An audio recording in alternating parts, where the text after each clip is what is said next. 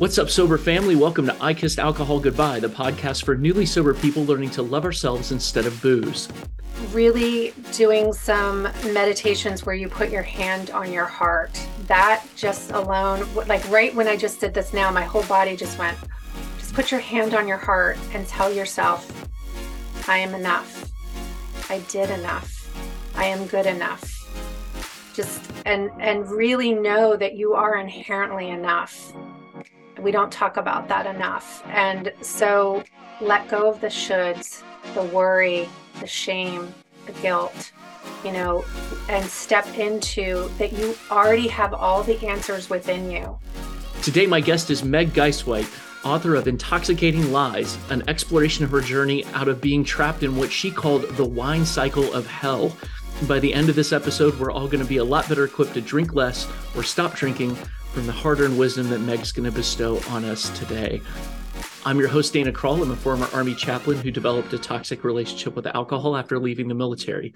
I stayed on a roller coaster of rock bottoms, recoveries, and relapses until finally, in the winter of 2022, I found my way out of the cycle by connecting with people like you. After kissing alcohol goodbye, my goal is to never go back, but I can't do it alone. So let's break up with booze together. With me in the studio, as always, are Owl K Hall Free, my spirit animal for sobriety, and Spruce, my PTSD service dog, napping as always. He is. And before we get rolling, I just want to quickly say that if you're new to sobriety and looking for a group of people to be your sober community, please come and join the I Kissed Alcohol Goodbye Sober Family Facebook group. The link is in the show notes, or you can search Facebook groups for I Kissed Alcohol Goodbye. And a couple of our I Kissed Alcohol Goodbye premium subscribers are also in the studio with uh, Meg and me today. So hopefully one one of them from Chicago and one from Australia zooming in from the future. So yeah, we will see if they have questions for Meg throughout the conversation. But we're just going to get rolling with Meg, and I would love to hear about that wine cycle of hell, Megan. And my my second that was my favorite line. My second favorite line was um, you said your cravings for wine heckled you like a cackling witch. I just love that image. So like tell me about your relationship with wine and just you know what's brought you to writing the book and everything. Thank you for being here. Oh, thank you so much for having me. I'm really honored to be with you guys tonight. And um, anybody chime in at any time with any questions. We'll keep it really informal. But I was really stuck in gray area drinking, which is um, a new term that's been out in the medical literature for over a decade. But the reason why I wrote the book is um, I really wanted to talk more about that space on the alcohol use disorder spectrum. And I was trapped not only in gray area drinking, but the mommy wine culture in particular. And I really fell into the five most intoxicating lies that I go over in my book. Um, I believed them. I gulped them down unknowingly and really was stuck in this maddening detox to retox loop on a daily basis. Um, so, where my story really started is, and I think for many of us, if we go way back into our childhood, we can see there are incidents and events that we've been to where subliminally we're getting these messages about these pro drinking messages about alcohol. And my parents, no fault of their own, um, ran in a country club scene where they were either going to a cocktail party or we were having a cocktail party at our house. And my mom would dress me up in my best Jessica McClintock dress, and I would hand out hors d'oeuvres to the to the guest and i learned very young about people pleasing talking to adults as a young child but watching everybody have fun and connecting with lots of alcohol um, so much so that my dad was like, if we hadn't spent so much money on alcohol, you probably wouldn't have had student loans.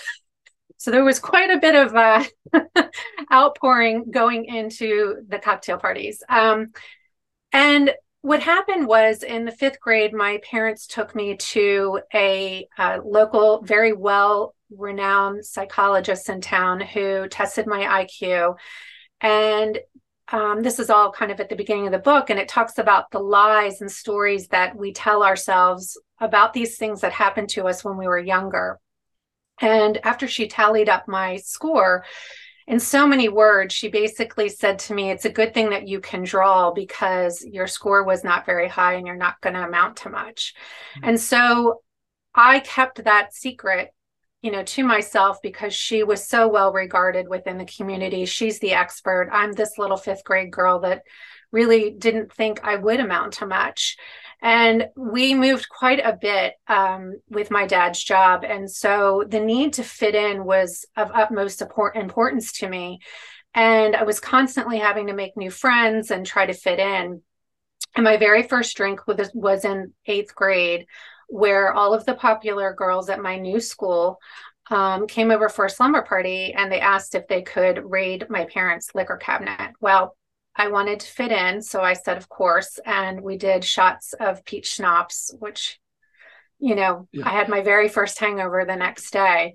And really going through college and uh, I'm sorry, into high school and college, the drinking was just a social, whenever I could, you know, socially do it. Um, wasn't I was I my parents were very strict in high school, so I wasn't allowed to go to a lot of parties, but um, in college, I unfortunately uh, was sexually assaulted my freshman year um, because I had been drinking at a party. And I'm not going to go into the details here, it's all in the book. Um, however, that really is a big, it was a trauma that happened to me. And it catapulted me into an over functioning coping mechanism. So I graduated cum laude. I had to prove that I was something. I was really starting to tell myself the lying story that not only would I not amount to much, but that I wasn't good enough. Um, and I needed to be in control of everything because I had no control over my body. Um, and unfortunately, after college, I got into a second situation again, heavy drinking um, with an with a guy after college, and another assault. So I was really catapulted into this overachieving, need to control type of mindset to kind of cope with what happened to me. Um, and I didn't even really know it at the time. So I got into sales and I really fell into that whole hustle culture that I am what I what I produce. I'm only as good as my last rankings and sales and um, and started winning all kinds of awards and still was drinking just kind of like socially on the weekends. Um, but then got into the beauty culture where I got into sales and aesthetics and then fell into all the lies of not only did I have to win all the awards and overfunction and high achieve, but I needed to look perfect while I was doing it.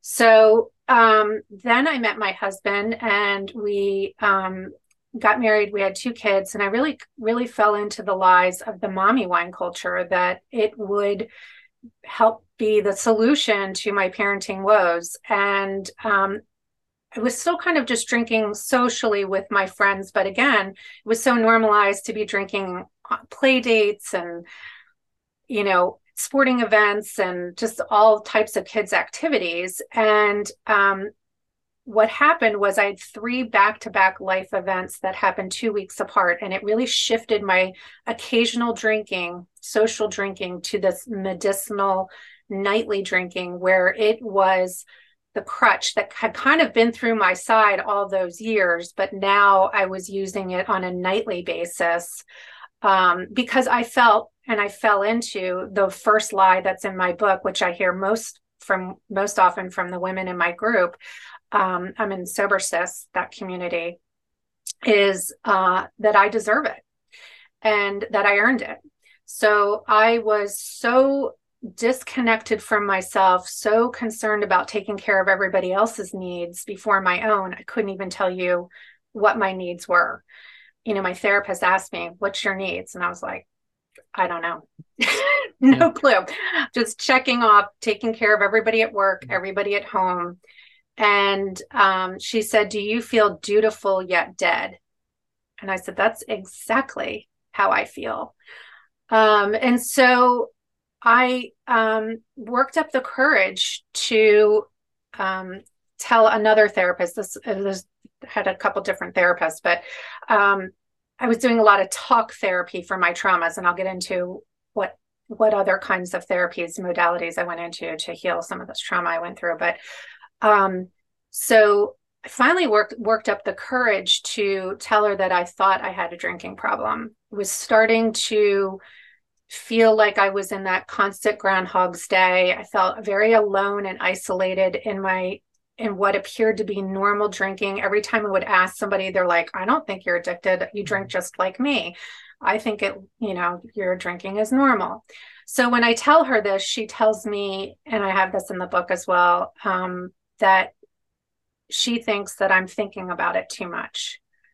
And so her ill advice kept my gray area drinking going for two more years. And um, I finally got to a place where even though every external thing was telling me it was okay and normal, and I had no external consequences, really kind of no rock bottom to say, other than if you want to say hit a rock bottom, it was when I no longer wanted my kids to do sports in the evenings so that I could come home to my rewarding glass of wine.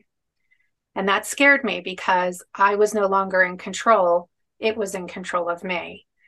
And um, so I listened to that small voice, which I call the inner knowing in my book, and listened to her who was pleading with me to do something about my toxic relationship with alcohol. And that's when I found sober sis and when she talked about the detox to retox loop in her video i was like oh my god that's exactly what is happening to me and i thought i was alone. So I joined her 21 day reset thinking, oh, I just need to get a few tools under my belt to rein in my drinking and I'll go back to being a so called normal drinker, whatever that is. And um, when I got into the group, there were hundreds of women in there. And I'm thinking, why are there so many women in here? You know, what what is going on? And this was November of 2019. November 1st of 2019. And really, after doing her 21 day reset, I became more and more curious about the science behind alcohol because I'm in pharmaceutical sales. So I love to sell on science. And I was reading Annie Grace's This Naked Mind. And I was like, why aren't we warned that it's a carcinogenic? Why aren't we told it's a depressant? Why aren't we, you know, talking about it, increasing our anxiety. Instead, we're told it's a solution. And I just started asking myself more and more questions, and I was journaling all throughout this journey. And um, and so at 100 days, um, I, I took Jen's second course, which is an alcohol free lifestyle program, which was 90 days. I wanted to give myself 100 days my husband's like, is this forever? And I'm, I was like, you know, all along, I wasn't really sure how long I was going to do it. I was truly sober curious. And I had never felt better. My eczema had cleared up. I had never been sleeping better. Like the color in the day was coming back. I was always living in a slight, you know, shade of gray day in and day out.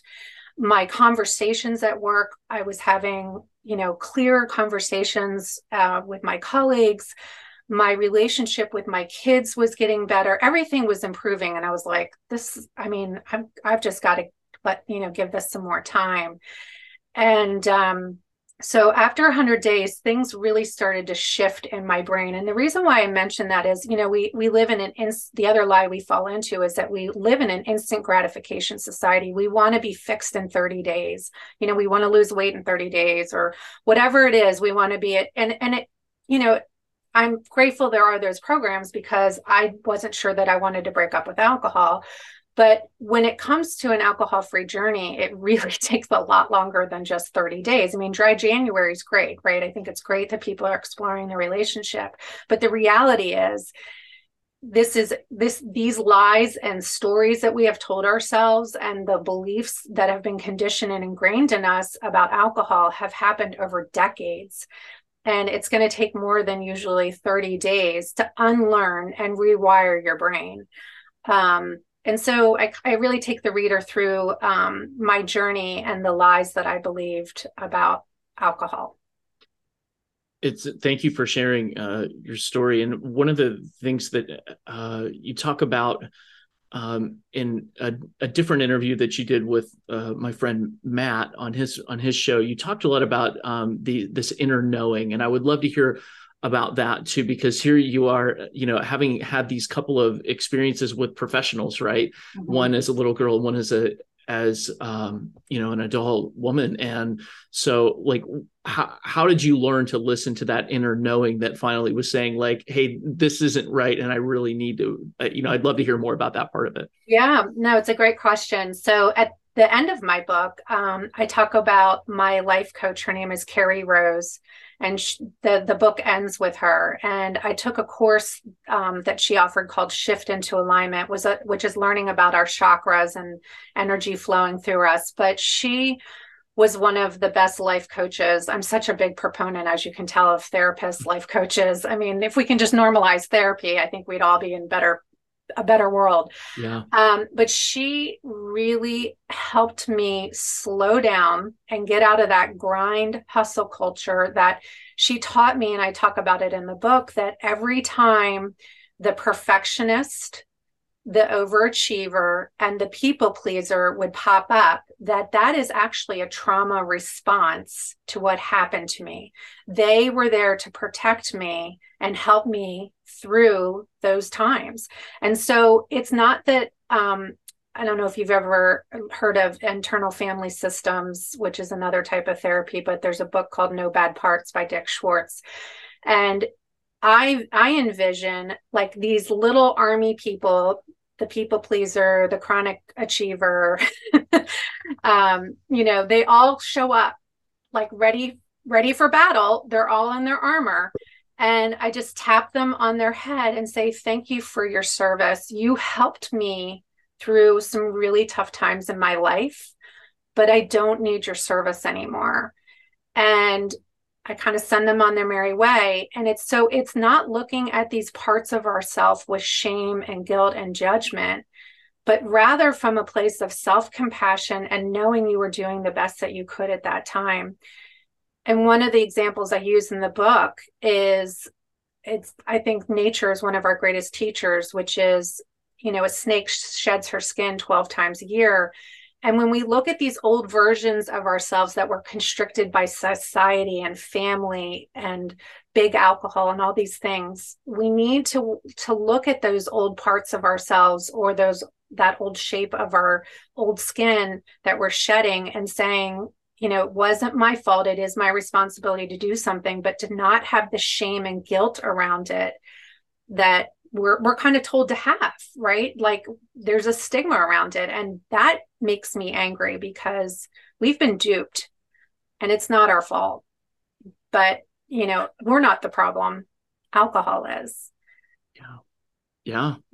And I thank you. Uh, I wanted to pause to give a chance for, you know, a couple for my my friends that are here with me to ask any questions if they have them and if you don't yet and you don't have to ask anything at all but i wanted to pause in case you do. El- elmer what's up man? Yeah well this is thank you for allowing me to join the conversation here. And certainly great uh, area drinking is something that i relate to. I started by listening to annie grace's podcast and that kind of got me on a journey to uh, different tools. Um, you know, one thing that I, I, I, sort of struggle with now, being a little over a year out and living an alcohol-free life and loving my alcohol-free life, is that when when people when I tell people that I haven't spoken to in a while that I that I don't drink alcohol anymore, that I live alcohol-free, they're like, "What?" They start I start getting questions like, "Why you've never you're not an alcoholic?" Oh you you know what what what's so much fun? What like what's so i start getting all these questions all, all of a sudden. And of course i start preaching you know and i start telling them all the great things and how you know i'm exercising and i'm sleeping better and you know but i find myself just like blurting out so many things at once that i could tell that maybe instead of helping I, i'm kind of you know maybe you know i don't know it's not landing well. So what the, yeah. here's the question. What what do you do now that you're three years plus living alcohol free like do you hone in on a, specific message? Because it's people that i want to give a message to but i want to mm-hmm. give it in a concise way where they won't be turned off by me you know just blabbling you know about everything. So well, that, first that of all, have, have some compassion for yourself because there's so many gifts and beauty to an alcohol-free life that we want to share it with everybody. We want to tell them all the good things. So, you know, I I totally get where you're coming from because I felt like that too. And I really have landed on this just a very simple response of I was sick and tired of being sick and tired, which nobody's going to argue with you. Everybody's had a hangover at some point. And I love my life more without alcohol and I love myself more without alcohol. Now, I leave it at that. If they want to ask me more questions, like, what do you mean by that? Or tell me more, then that's where you can go in and talk about all the gifts and beauty that we're given in an alcohol free journey.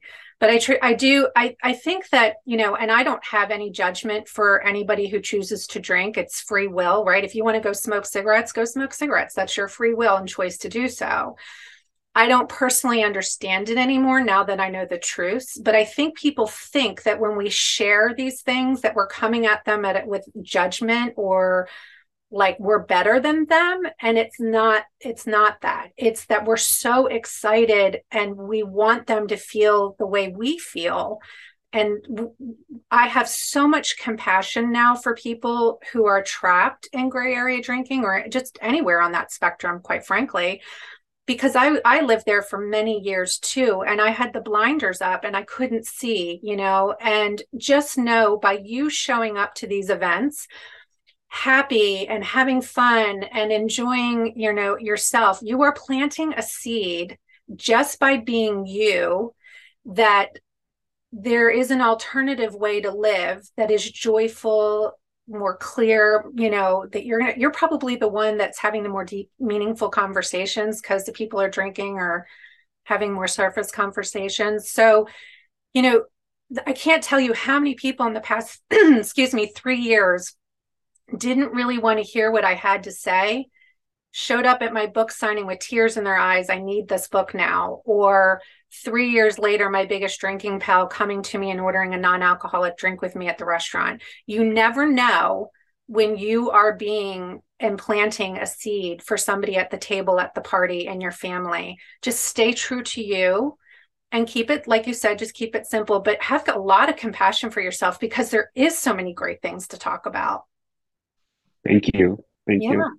Yeah, thank you, Elmer, for a great question. And I have a follow up question to that actually, because Meg, you um, you share in the book a story of uh, there. There are some great stories in there, including a COVID nightmare with in Aruba with your daughter's story. But after that one, I think it, it comes a story of you going um, to see family uh, that you hadn't seen in a couple years, and when you show up, you know your dad's like hey i got a couple of cases of wine for you guys for your airbnb and um, you're like oh dad remember i don't drink and he's like oh okay. But then my question is not so much about that. You can talk about the family dynamic if you want in conjunction with elmer's question but my question has to do with um, you you talk in that chapter about how you sort of lapse back into the perfectionist or the the mm-hmm. the planner and the person who because you know perfectionistic people pleasing like overachiever is me 100% so so much of what you talk about is like right up my alley but i i was fascinated by this part of the book where you talk about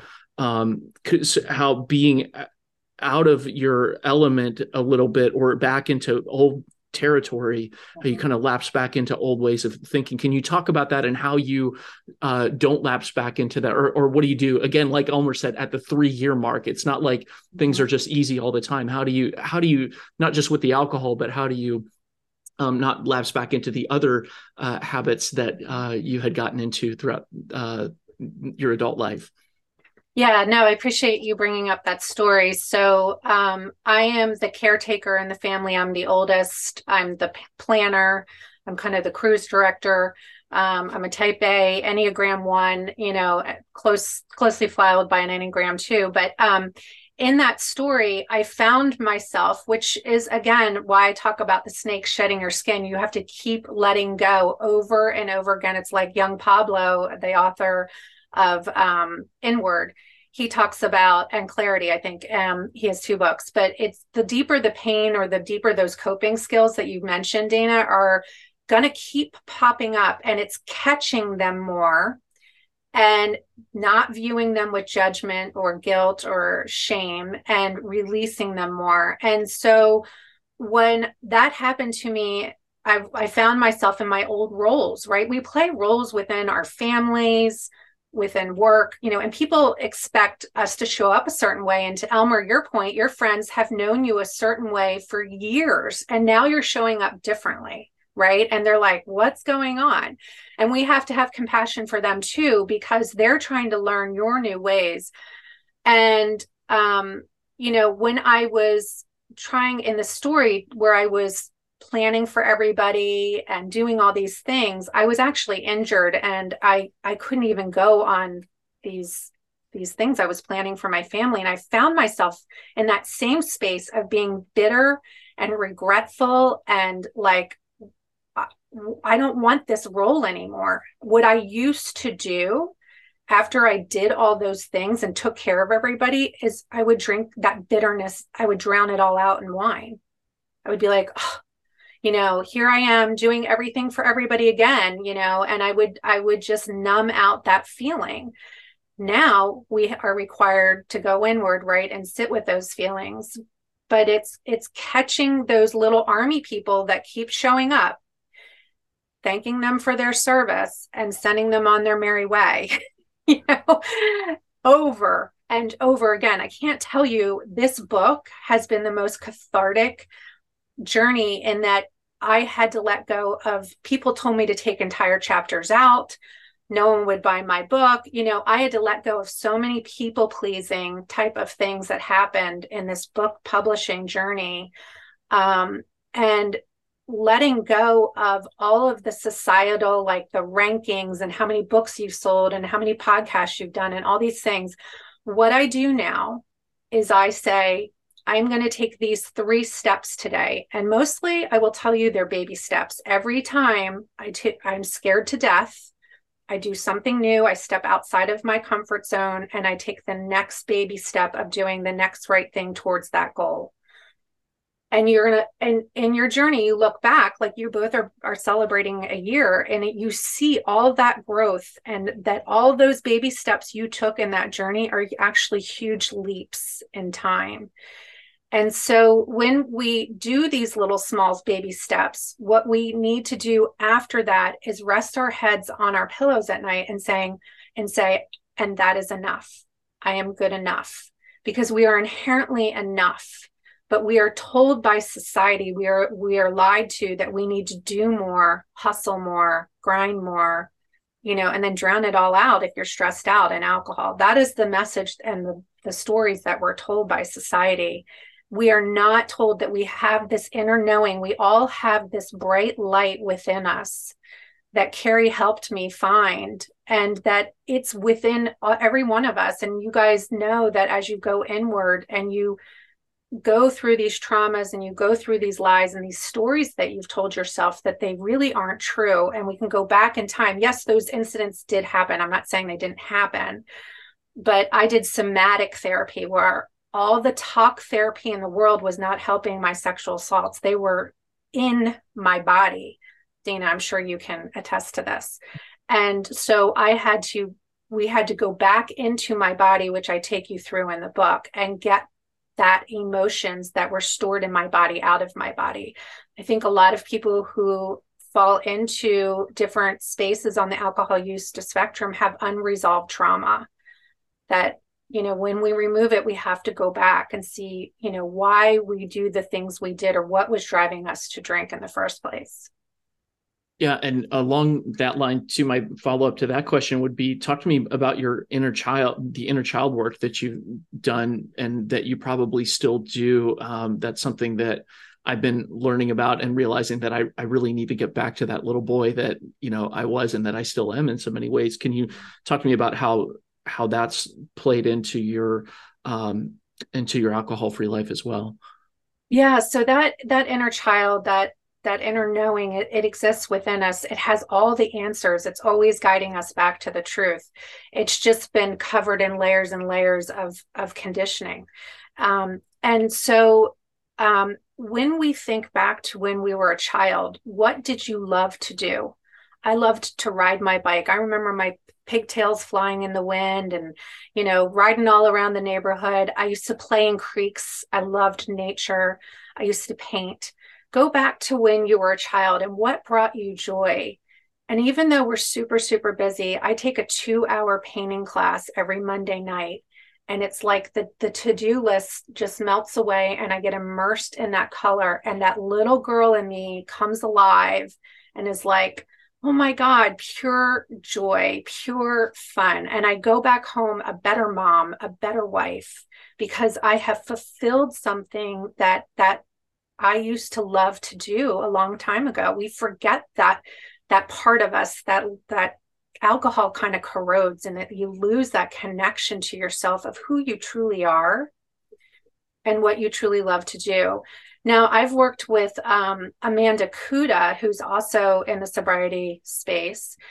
And when I was starting, I had finished writing the book. I was, I had finished publishing, getting like going through the whole publishing part. And now it was time to launch it. And that was a whole nother ball of wax. And she, I felt very stuck. Whenever I feel stuck in something, I know it's time for a therapist or a life coach. And so she, she said to me, You know, Meg, you're hiding behind the computer on Instagram. It's just posts of words. It's, but it's not, I don't see your face. Why am I not seeing you? And I said, I had a public speaking incident that happened to me in college and one in my first job that was like humiliating. So we went back and did that inner child work. We went back to those situations. We went into those embarrassing moments and we actually did the inner child healing work where the past me and the future me surrounded myself with love and healing and saying it was going to be okay and that what you know that I I could do this and we went through this whole exercise thank god because not only did I need to come back out on more on social media, but many of the first things I did were lives. And so they were just stories that I was telling myself that I couldn't do this.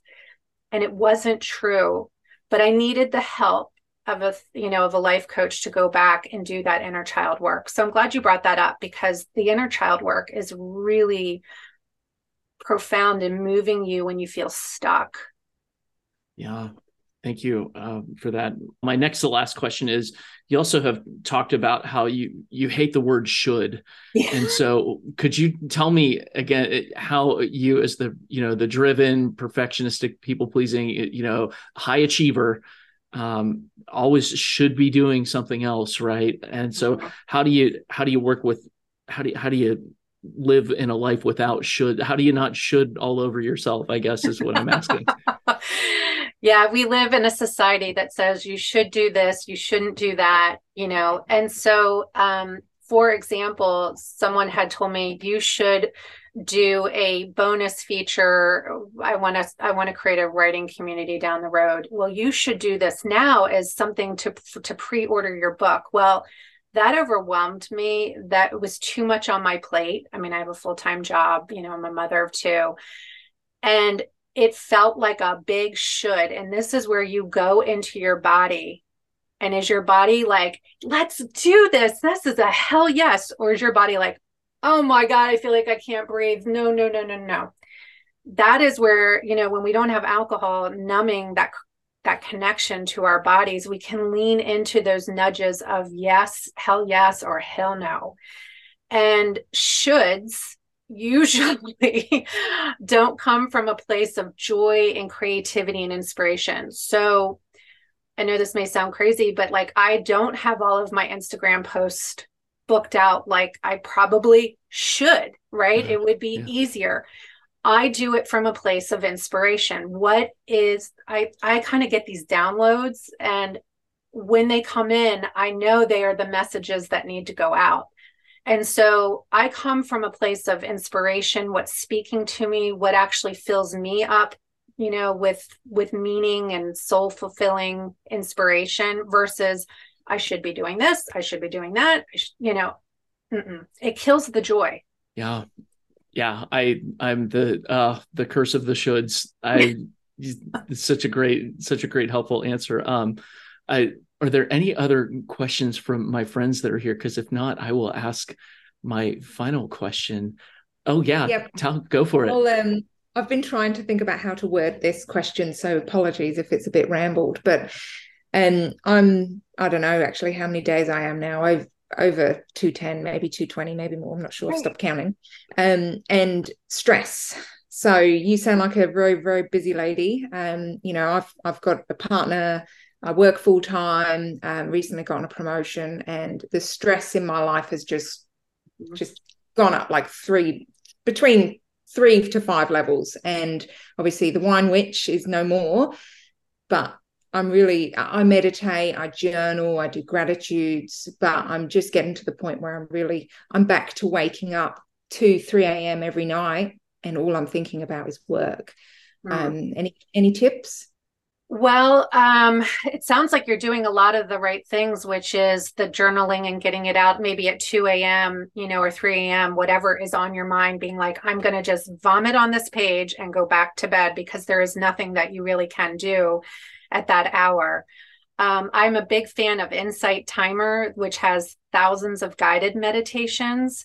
And so, you know, when I can't sleep because the monkey mind is going 300 miles an hour, swinging from branch to branch, I will turn on a guided meditation to stop that you know it's again not viewing it with judgment like it's it's okay right it's helped you be very successful but letting go of some of these, you know, um, things that really we can't do anything about at two and three o'clock in the morning. The other thing, because I'm so busy, um, it goes back to finding joy in your day. So if you start, if you're starting to feel dutiful yet dead, that's not good, right? So when you go for a walk, one of the things I recommend in my book, it's called Find the Beauty in the Day. Find on your walk, so you're getting your exercise a sun a sunset a flower a leaf. I collect heart-shaped rocks. I find them all the time. But look for something. It could be a bird. It can be anything that brings you joy that lets you just feel some gratitude for that day that you can bring in while you're doing something else but when you savor and on that gratitude, it shifts things in your brain to really kind of feeling like, and you're in a place of joy versus constantly doing and trying to check off all of the lists. You, you know, taking care of your nervous system is paramount with the meditation and the breath work. You know, if you have to take a five minute break to just go do some deep breaths, between meetings to kind of bring back your nervous system. It's all about reg- regulating that nervous system. Um, but I, I, I understand and just know that every day the, the meditation I do is like I've done enough. You are enough. You know, like you kind of have to keep hearing that because it will, it's like the drink, the craving brain is like, I could do more. I could do more. I could, you know, and guess what? It's never enough, is it? It just never is. So we have to go back to this place of being like, I did these, I set these three goals for myself today. I did them, and that is enough. Tomorrow, I will do three more. Did that help? It does. Yeah. Thank you so much. Oh, good. Can I say something really quick? Like it'll take 30 seconds. Yeah. I was just gonna I was gonna make a comment, something I read. My wife, I'm a I worry about everything. So sometimes worrying too much keeps you up at night. And my wife makes fun of me and she says that I'm searching for things to worry about.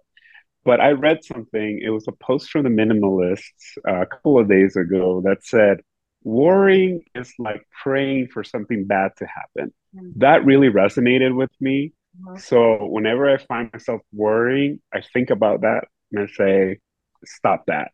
Yeah. You know? yeah. I gotta shut shut that off. It's such a good point because worrying is living in the future and we we need to live in the present in the now and sometimes it's just coming back to our breath that brings us back to the now you know and it it's sometimes just these simple things but worrying is not going to solve really anything you know? Um but that that's a great quote. I love that.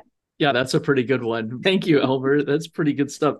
Um I want to ask Meg as my last question. So this is the um, Uh, and thank you to Elmer and Tal both for being here and for asking questions and being part of the conversation. This is one of my favorite episodes ever. Um, this is so cool. And um, I wanted to ask you, Meg, this is the show for newly sober people uh, like Elmer, Tal, and I, and you know others who are listening uh, who are learning to love ourselves instead of booze. And so, what do you do to show love to yourself? What are some things that, and you've you've kind of touched on some of them, but what would you say is something that that would be helpful for people who are in their first year uh, of sobriety to hear about self love? Yeah, I think you know. Um, really doing some meditations where you put your hand on your heart that just alone like right when i just did this now my whole body just went just put your hand on your heart and tell yourself i am enough. I did enough. I am good enough. Just and and really know that you are inherently enough. We don't talk about that enough. And so let go of the shoulds the worry the shame, the guilt, you know, and step into that you already have all the answers within you.